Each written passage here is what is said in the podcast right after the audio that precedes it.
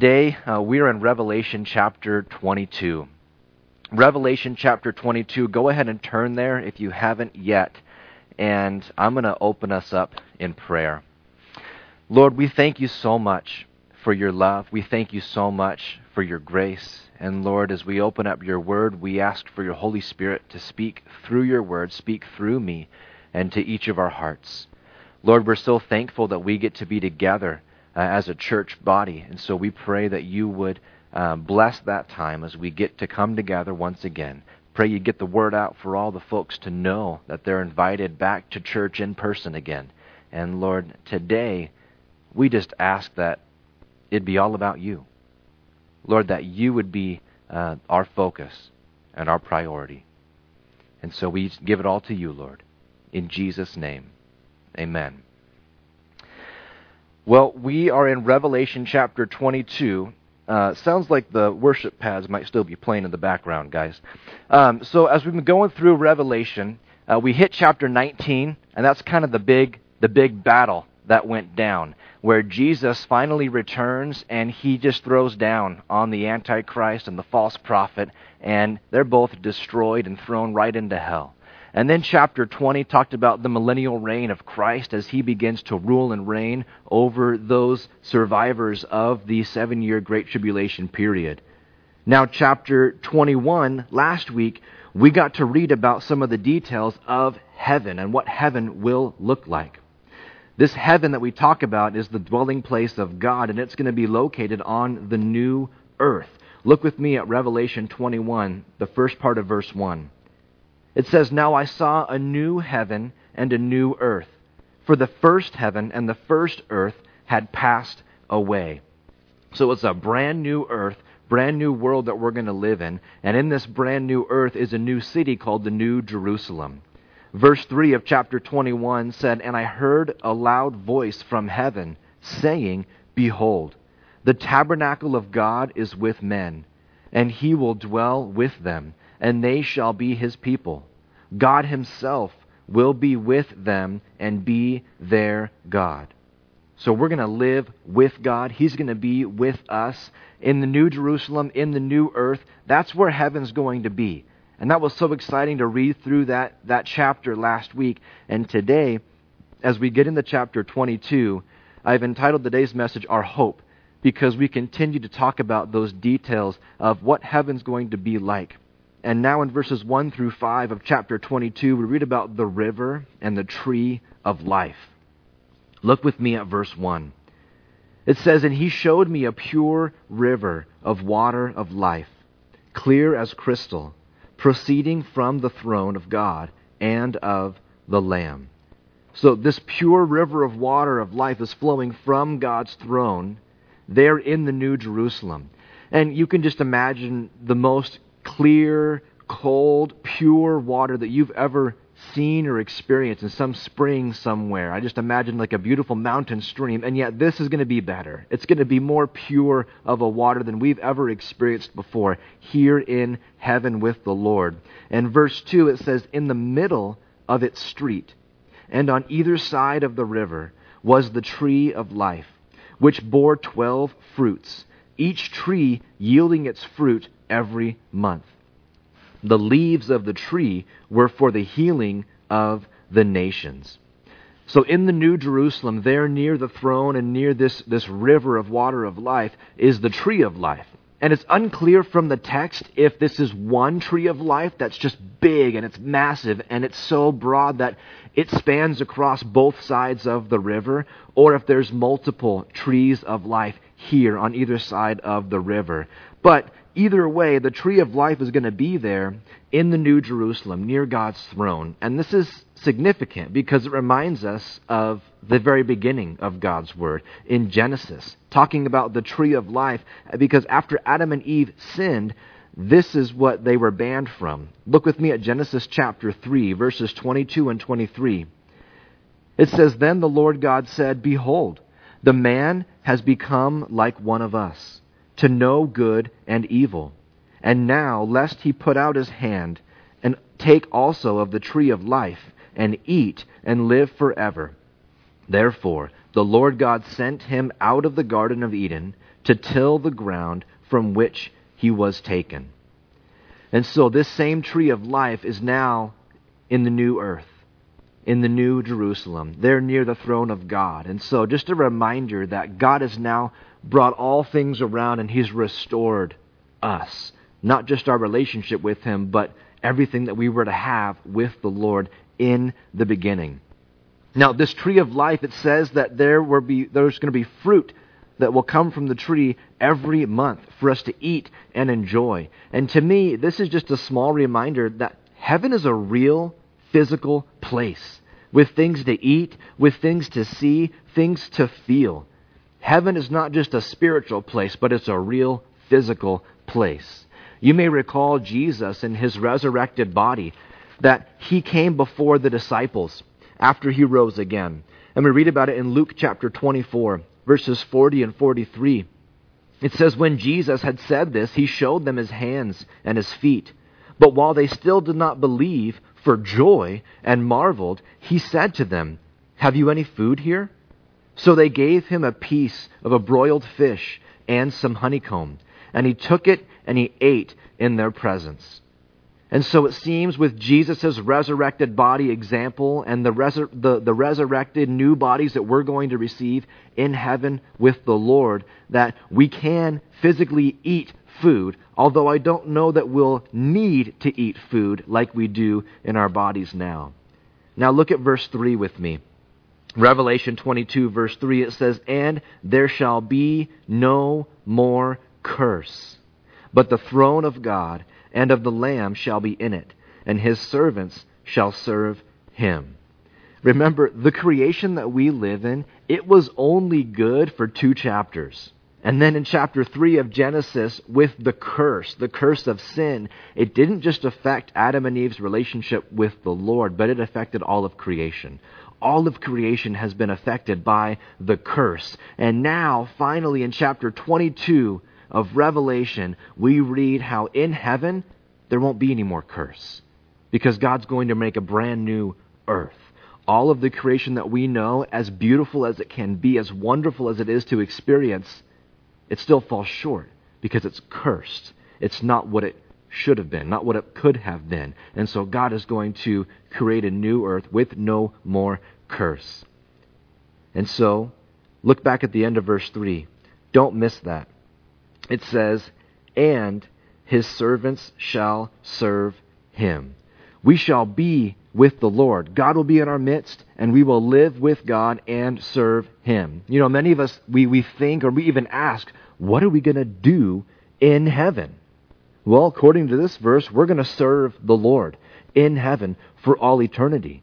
And you might say, well, what's that look like? I don't know. But it's going to be great because we're going to be with the Lord and we're going to get to serve and live alongside him forever and ever. Look at verse 4. It says, They shall see his face, and his name shall be on their foreheads. So we're going to get to see God's face in all of his glory, something that we cannot do in our earthly bodies. And so in heaven, we'll have that close, intimate relationship with God.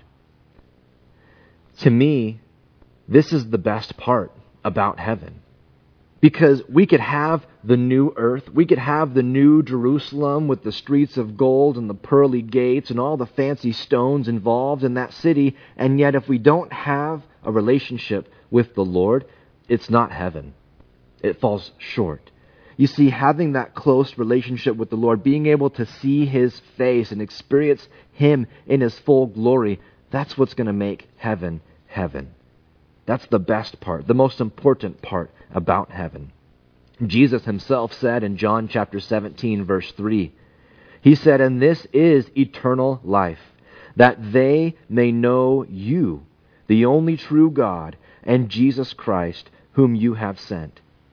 This is in the midst of Jesus praying to God the Father, and he says, This is what eternal life is all about.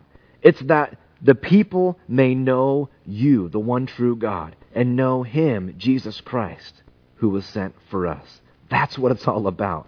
That's what eternal life is. And also, we read here that His name will be on our foreheads. And so, if you never got that tattoo, you'll get one in heaven. It'll say Jesus right on the forehead because we belong to Him. It's going to be great. Now, verse 5 There shall be no night there.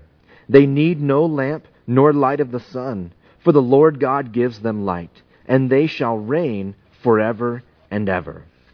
We read about this last week, where it also said that God Himself will shine and illuminate the new Jerusalem and heaven itself. It actually said that there will be no need for the sun because God Himself will illuminate all things and there won't be a night. And so it mentions it again here. I don't know if you've ever had a day in your life where everything just went so well or you enjoyed so much of it that you just didn't want the day to end. And that's what it's going to be like in heaven. It's going to be so wonderful to be there with the Lord in our new bodies. No more curse, no more sin, no more pain. And we're not going to want the day to ever end. And the good news is, it won't. It's going to go on forever and ever. And now, in verses 6 through 11, we read that the time is at hand. Verse 6 says, Then he said to me, These words are faithful and true. And the Lord God of the holy prophets sent his angel to show his servants the things which must take which with much which with which must shortly take place. And so in other words, John is hearing how amazing heaven will be. And he says, "No way." And the angel here responds, "Way." I mean, he says these words are faithful and true. You can believe these words. This is truth that is being spoken here of what heaven is going to be like. And then Jesus is quoted in verse 7. He says, Behold, I am coming quickly. Blessed is he who keeps the words of the prophecy of this book. Now I, John, saw and heard these things. And when I heard and saw, I fell down to worship before the feet of the angel who showed me these things. Then he said to me, See that you do not do that. For I am your fellow servant, and of your brethren the prophets, and of those who keep the words of this book. Worship God. Now, you might be thinking, I think we read about this part already. And you're right, because back in chapter 19, as John was hearing about all the amazing things that God is going to do when the end comes, John fell down and began to worship the angel telling him these things. And here in chapter 22, it happens all over again. Once again, John is overwhelmed with what he's hearing, and he begins to worship the messenger, the angel that's just telling him what's to come. And then both times, the angel corrects him. The angel says, Hey, don't worship me. We only worship God. Everything else falls short. He alone is worthy of our praise and our adoration. But to me, it's significant that John does this, not just once but twice, because it shows that John is so overwhelmed at how great heaven's going to be, at how wonderful it's going to be to finally be in the presence of the Lord. And so, for you and I, as we read about heaven, we read about what it's going to be like, I think for you and I, we're also encouraged and feel drawn to begin to worship. We just need to make sure we're worshiping Jesus, not anything else. And so, verse 10 And he, the angel, said to me, Do not seal the words of the prophecy of this book, for the time is at hand. You see, God wanted the book of Revelation to be available to the churches right away because he wanted the church from the very early first century to know he is coming back soon, to know what will happen in the end, to know what is to come, to know how the end will turn out. And so John is told, don't seal it up because Jesus is coming back soon. And we, the church, would need to be eagerly expecting and awaiting the rapture and Jesus' return at the end of the second at the end of the seven year tribulation. Now, verse eleven, it says, He who is unjust, let him be unjust still. He who is filthy, let him be filthy still. He who is righteous, let him be righteous still. And he who is holy, let him be holy still. I think what this verse is, is telling us is that when Jesus comes back, when Jesus returns in chapter 19 and retakes possession of the earth, there's no more opportunity to change your mind. You see, those who had already been in rebellion against the Lord, they will continue in their rebellion. They will continue where they're at. And those who had already given their life to the Lord and, and surrendered to Him, they will continue to be righteous in His eyes because of His grace and His love for you and I. And so this verse is both a warning and a blessing. It's a warning for those who have not yet put their faith in Jesus to not wait any longer. Because there is coming a day, either for you personally, where your life on this earth has ended, or for all of us, where the Lord comes back and He says, okay, the time to make up your mind is over. There is coming a time where it's too late to put your faith in Jesus. So don't wait any longer. For those of us who have already put our faith in Jesus, it's an encouragement. It's a blessing to know that we're going to be forever holy with the Lord. Nothing can change what the Lord has done for us. Now, in verses 12 through 17, we read that the invitation is given. Verse 12 And behold, I am coming quickly, and my reward is with me, to give to every one according to his work. Again, for the second time now, Jesus says in this chapter that he is coming quickly, and he is coming with reward. For those who've rejected Jesus, the reward is hell. For those who have believed in Jesus, the reward is heaven. Then Jesus goes on in verse 13 and he says, I am the Alpha and the Omega, the beginning and the end, the first and the last. Jesus here declares himself the Alpha and the Omega. Those are the first and last letters of the Greek alphabet. So, in a sense, Jesus is saying, I am the A and the Z. I'm the beginning and the end, the first and the last.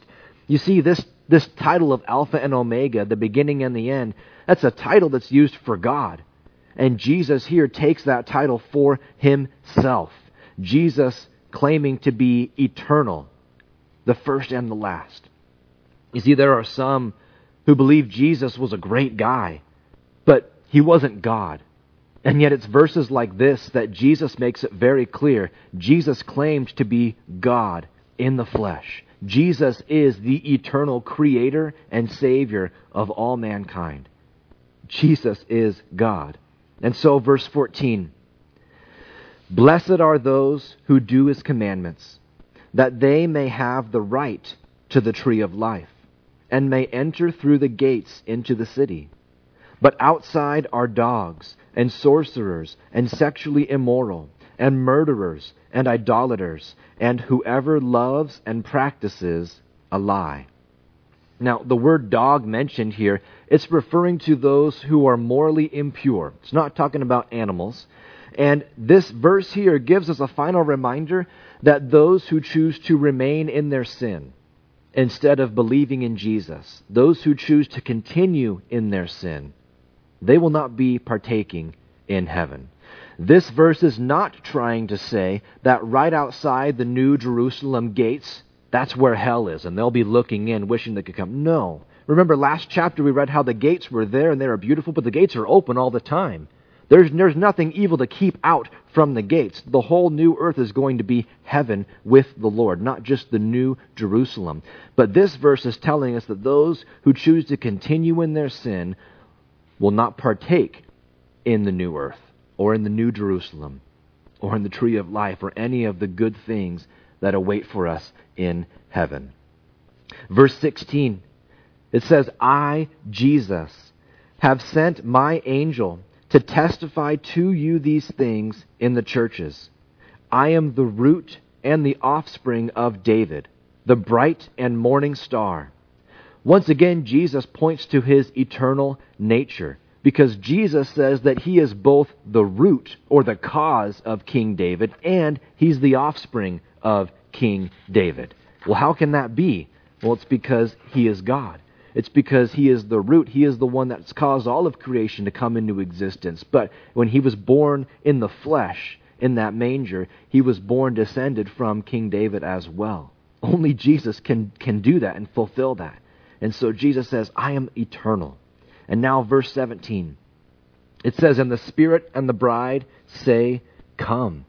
And let him who hears say, Come. And let him who thirsts come. Whoever desires, let him take the water of life freely. Listen to that again. Whoever desires, let him take the water of life freely.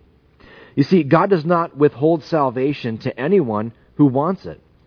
It's been said that salvation is free, but it wasn't cheap.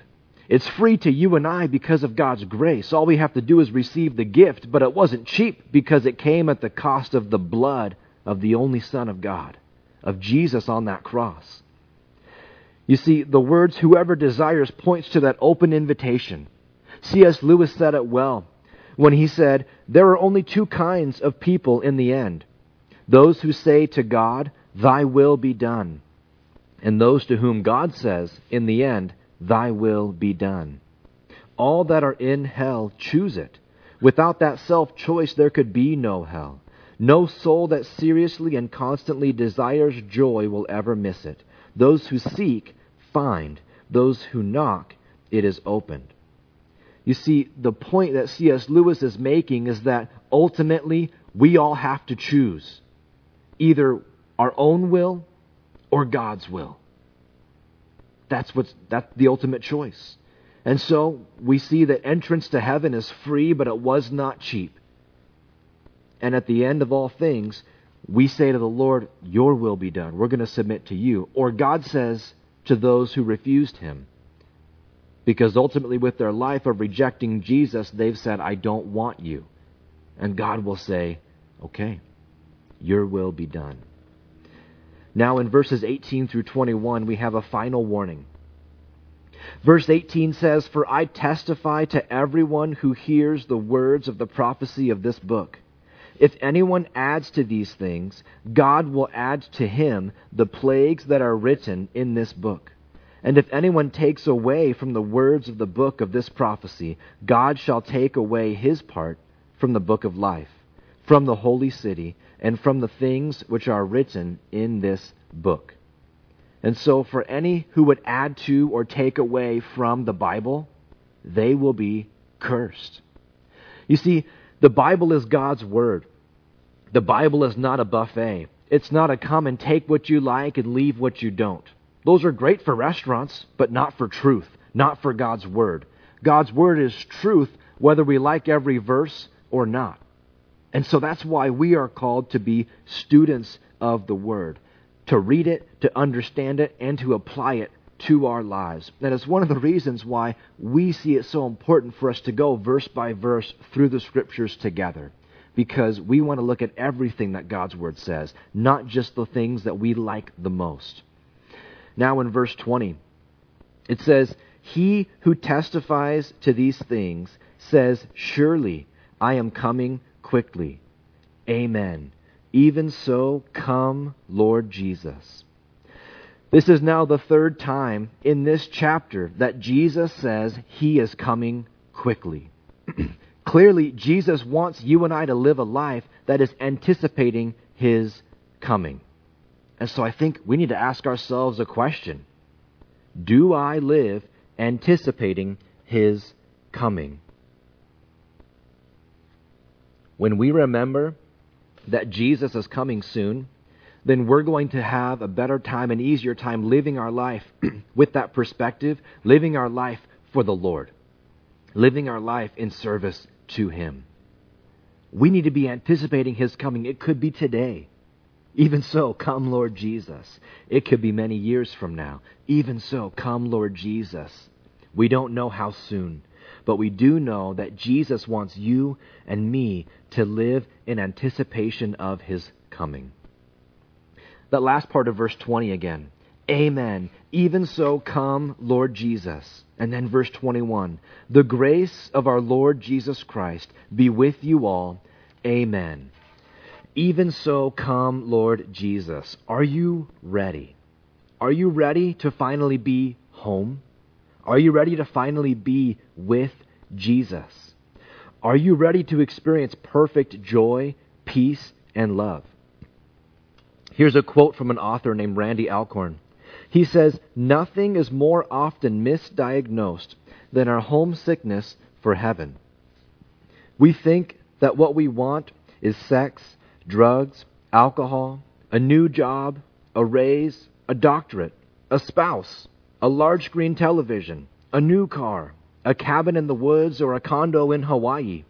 What we really want is the person we were made for, Jesus, and the place we were made for, heaven. Nothing less can satisfy us. I like that. And it reminds me of a passage in Jeremiah chapter 9, verse 23 and 24, where it says, Thus says the Lord, Let not the wise man glory in his wisdom, let not the mighty man glory in his might, nor let the rich man glory in his riches, but let him who glories glory in this, that he understands and knows me, that I am the Lord, exercising loving kindness, judgment, and righteousness in the earth. For in these I delight, says the Lord. I love that passage, and it puts it so well. May we not glory in anything other than knowing Jesus, knowing Him. You know, as we finish the book of Revelation, I think it's important that we remember that the first two chapters of the Bible talked about what life was like pre sin, before the fall, before the curse, in the Garden of Eden with the Lord. And now the last two chapters of the Bible talk about what life will be like post sin, after we've been redeemed and we're there in the new earth, in the new Jerusalem with Jesus. And everything in between all the other chapters within God's Word, they talk of mankind's failure and of God's redemption, lifting us up out of our own brokenness and being without hope. Think about this with me. What if Adam and Eve never sinned? What if they never gave in to the temptation? And we were born and lived there in the Garden of Eden with the Lord. That would be amazing. That would be great. And yet, I think as great as that would be, God would not have, have had the opportunity to prove his love for us. Here's what I mean. It's one thing for God to love his creation that obeys him perfectly. But it's quite another thing for God to love his creation that has rebelled against him and broken his commandments, fallen short. The fact that we are sinners without hope allows God to then do the unthinkable. We read in Romans chapter 5, verse 8, But God demonstrates his own love toward us, in that while we were still sinners, Christ died for us. On the cross, Christ demonstrated his love for you and for me. And it was because of our sin and our hopelessness that God had the opportunity to then demonstrate His love. Don't get me wrong, His love was always there for us. His love was this powerful for Adam and Eve before they fell. And yet, there was no need for Him to demonstrate it because they hadn't fallen. But now, because we have fallen, God was able to demonstrate how deep and rich His love is for you and I. You probably remember the, the miracle of Jesus at the wedding in Cana of Galilee. When Jesus was at the wedding and they'd run out of wine, and so he took several pots of water and he turned water into wine. And the master of the feast, he came out and he said, You know, normally we give the good wine first, and then everybody's had quite a bit of wine and we bring out the cheap stuff. But you, you've, you've saved the best for last. And here, as we finish up the book of Revelation, we see that that is true also for God's plan for us. He saved the best for last. You see, God's sacrificial love on the cross, that was amazing. It is amazing. And we're never going to never going to fall short of, of giving him enough worship and praise for his act of love. And yet, reading about these brief glimpses of what heaven will be like and what our life will be like for all eternity in his presence we can see that God has saved the best for last. Pastor Sandy Adams says it well, so I'm going to quote him. He says, Adam and Eve were innocent. They knew no sin, but neither had they experienced the depths of God's forgiveness and the joy of his freedom and the severity of his justice and the righteousness of his judgment and thus the extravagance of his grace. They were ignorant of the extent of God's love but not the man in the final garden. Innocent, he's not. He's been through the fire, the pain of sin and death. He's known what it's like to be lost and alone. And now he appreciates that he's been found. He's redeemed by the blood of Christ. He knows God's love. God is not looking for innocent people. God is looking for broken sinners like you, like me, whom God can then redeem, whom He can rescue, whom He can then demonstrate His love to. The Apostle Paul prayed in Ephesians chapter 3, verse 18. In the New Living Translation, it says, And may you have the power to understand, as all God's people should, how wide, how long, how high, and how deep His love is. And that's my desire for you and I, that we might grasp how deep God's love is for us. You know, many of us today are, are going through pain and suffering. Whether it's physical pain, it's health issues, or it's emotional pain. Maybe you've suffered loss. Whatever you're going through, you may feel overwhelmed, and yet we need to remember Jesus, He knows all. Jesus experienced pain and suffering and loss himself. Jesus is right now preparing a place for you and for me, and Jesus loves us completely. There is coming a day when we shall stand before the Lord, there in heaven, seeing his face. And when we're standing there, just try to imagine all of the earthly possessions that we have now, all of the earthly achievements that we've accomplished now. It's not going to be worth anything there in God's presence. There's going to be nothing that we could bring with us or point back to on this earth and say, Look, Lord, look what I accomplished. Look what I did. Look what I earned. It's all going to be worthless because it all pales in comparison to Jesus and knowing Him. Think about the most amazing relationship that you have on earth. It might be your spouse, it might be a friend, it might be a family member. And yet, as good as that relationship may be, again, it pales in comparison to the relationship we're going to have with Jesus. Because remember, God knows all. When we're standing there in His presence in heaven, He's going to look at us and we're going to feel bare. We're going to feel exposed. Every thought, deep, minute detail of our heart is exposed before the Lord. But don't get me wrong, we're not going to feel condemned because Romans 8 1 says there is no condemnation for those who are in Christ Jesus. But there in his presence, perfectly known, exposed completely before our Lord and Creator, he's going to look at us and he's going to say, I love you. I paid for your sin. I paid for your mistakes. I've redeemed you, and I've made you my own. That's the love that God has for you and I. And that is what we look forward to. Having a relationship with our God, with our Creator, with our Redeemer. He is our hope. He is who we hope in. He is who we look forward to. Jesus is our hope. He is coming quickly. Even so, come, Lord Jesus. Let's pray.